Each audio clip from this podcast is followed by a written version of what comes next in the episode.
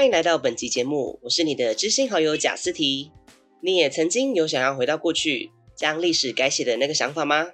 今天我们就来聊聊过往的故事。最近实习刚结束，终于有自己的时间可以稍微放松一下了。原本实习的预计只有一个月，但我觉得实习机构真的太棒了，却碍于暑假还有很多规划好的事情还没有做，所以只做了两周。很快的两周过完后，我决定要找一部剧来追。最后在 YouTube 上面找到一部名叫《一代枭雄》的历史剧，内容大致上是在说一九二零年代当时的战争动乱下，一个小镇一位英雄实现理想的过程，同时也叙述男主角的爱恨情仇。在这部剧看完后，让我对国民政府迁台前的历史更加有印象。哦，对了，忘了说，我的历史非常非常的烂。我印象中，从我国中的历史就已经开始一落千丈。我在想，原因应该是一位老师对我造成的影响非常的大。我记得在我国一的时候，因为当时对历史本身就不拿手，再加上对金庸小说的热爱，我记得在某堂历史课上，老师刚好带到了靖康之祸这个桥段。我听到后，随即举手问说：“靖康之祸是在说郭靖和杨康吗？”没想到老师竟然带头嘲笑我，还说：“这位同学，你是金庸小说看太多吗？”接着却没有帮我解答。现在想起来，当然我十分相信，一般有学过历史的人听到这个问题可能都会嘲笑。但对于当时青少年时期的我，即便是被同学笑也没关系，但被老师笑，让我从此对这个科目觉得挫败而且灰心。同时，当然也因为这个老师本身教太烂。后来到了国二，终于慢慢建立起自信。新来的那位老师也愿意一步一步的让我慢慢的了解历史。其实这对于我来说，影响到我高中的历史课非常非常的大。也许是因为基础本身没有打稳，其实到了高中也不太好衔接得上。又刚好我选的是社会组，历史很烂，这件事情就是我的痛处。我以为到了高中就可以避免掉怪老师，没想到在高二的时期又遇到一位更怪的历史老师。当时班上的读书风气非常非常的差，可能在课堂中有一大半同学都是在睡觉，要不就是在玩手机。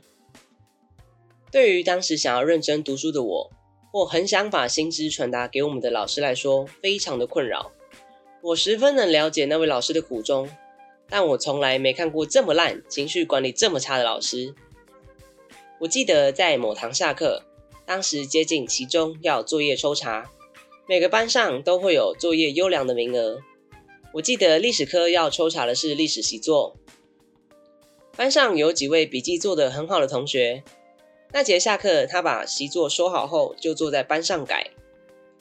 改完第一本习作过后，剩下的习作全部都乱丢的，随便打个勾。连作业本里面都折到，最后也没有报作业优良。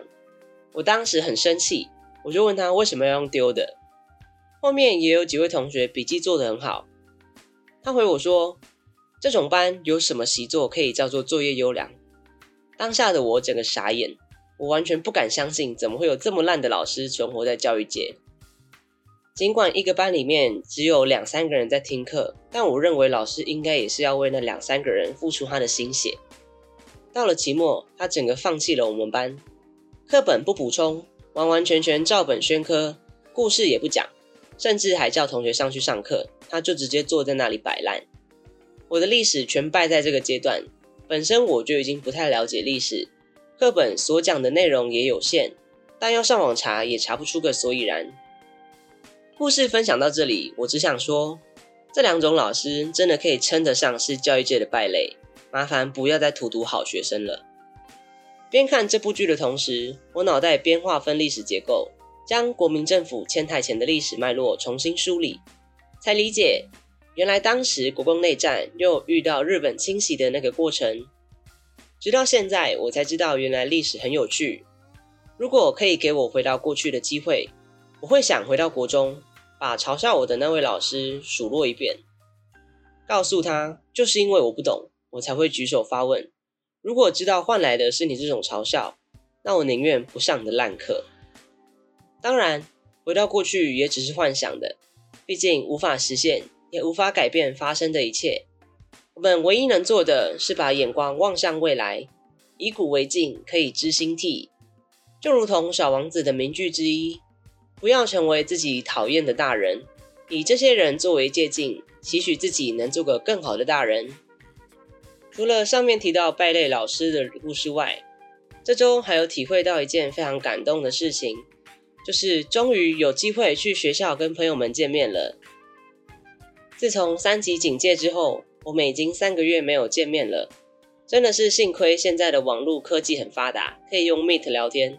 以免把自己闷成自闭症，也很刚好有器材研习的机会，我们才有机会见面。人就是如此，等到失去了才知道要珍惜。从出生到现在，从来没有体会过失去自由的感受。这次的疫情让我失去了整整三个月的人身自由。虽然只是很基本的不能外出，但却让我知道以后有时间、有机会可以陪伴对方时，要更珍惜这段时间。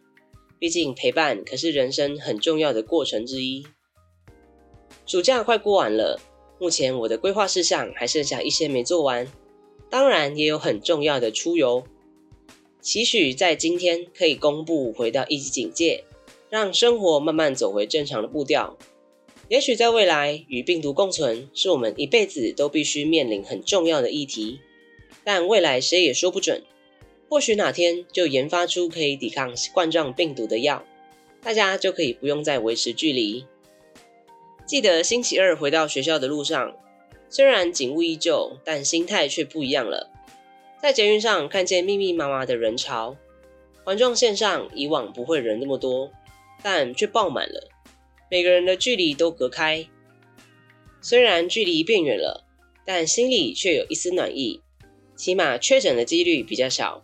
离解封的距离又更近了一步。希望台湾能早点摆脱疫情的阴霾，也希望能够如期正常回到学校上课。听完今天分享的故事，你有想到谁可以当你的借镜吗？生活中处处都是借镜，一堆莫名其妙的人总会出现在你身边，距离他们远一点，以他们作为借镜。那本期节目今天就到这啦，下周再见啦，拜。